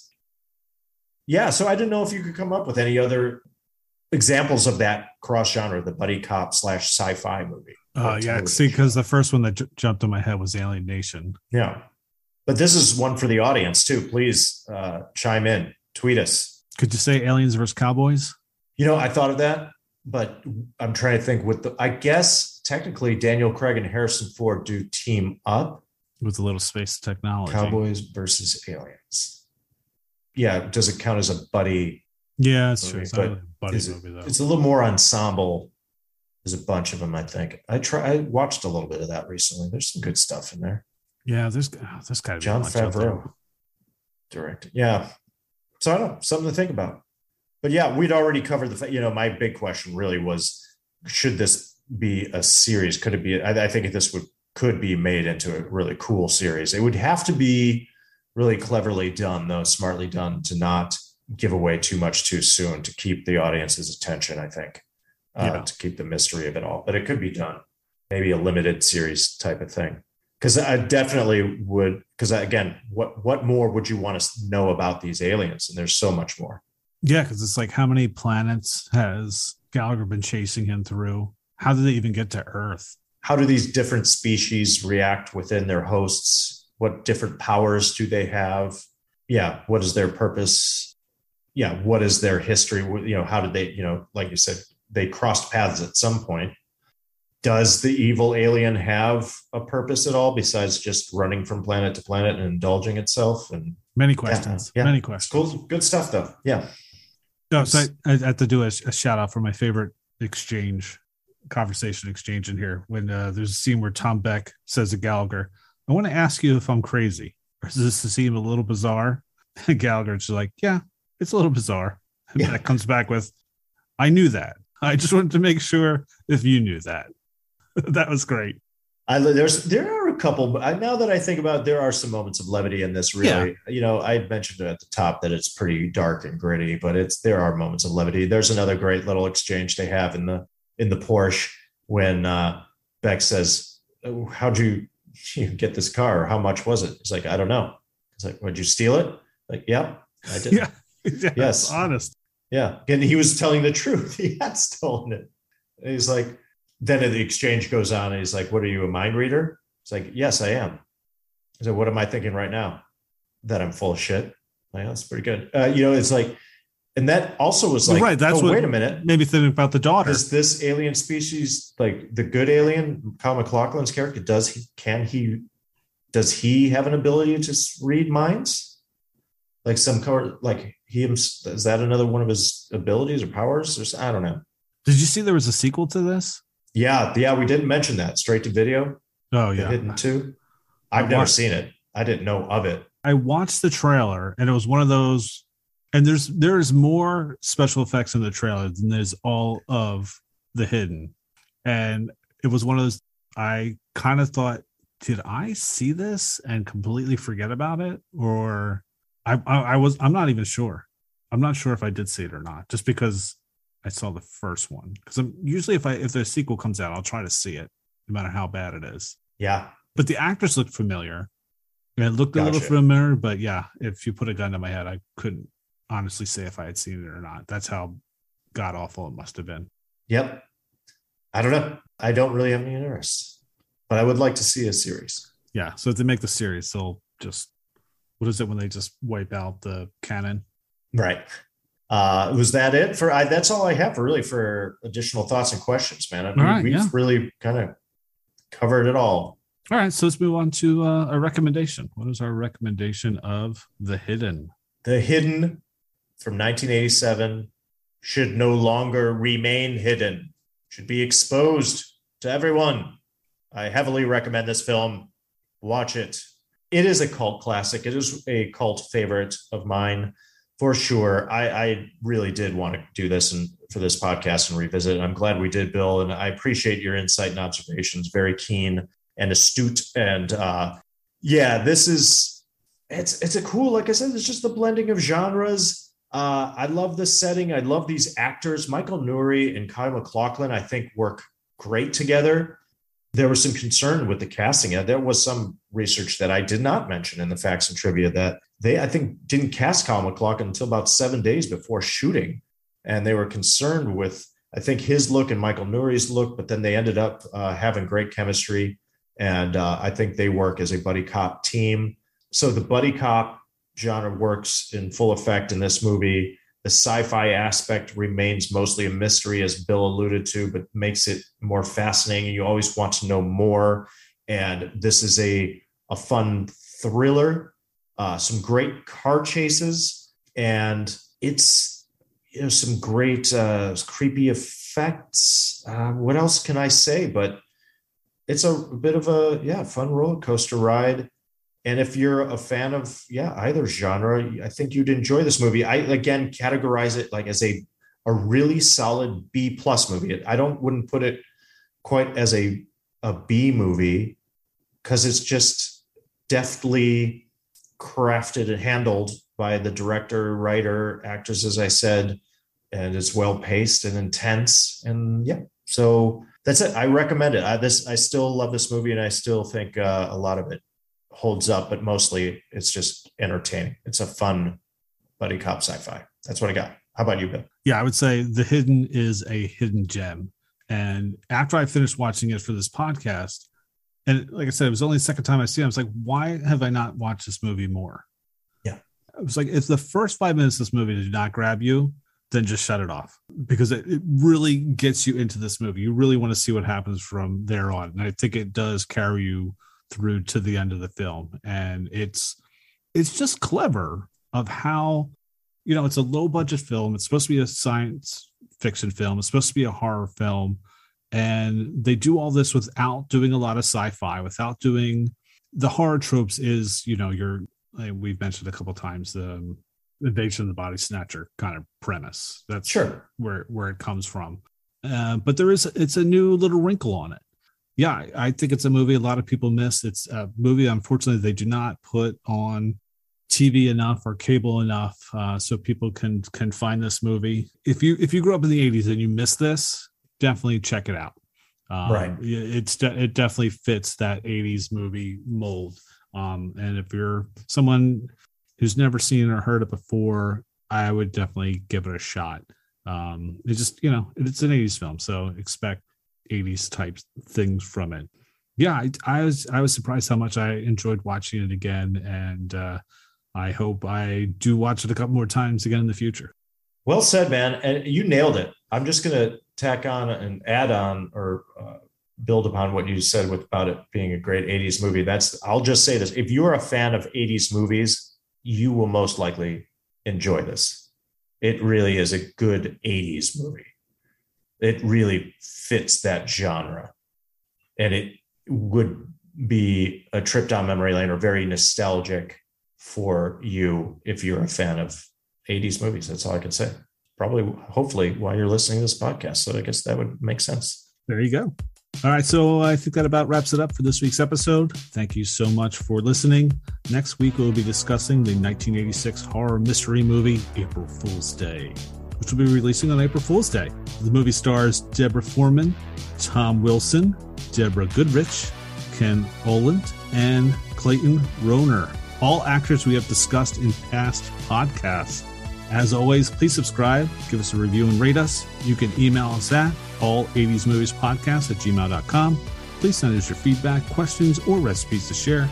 You can follow us on Facebook Meta at All 80s Movies Podcast or tweet us at Podcast All 80s. Until then, have a totally great week, everyone. Thanks for staying up with us. Good night, world.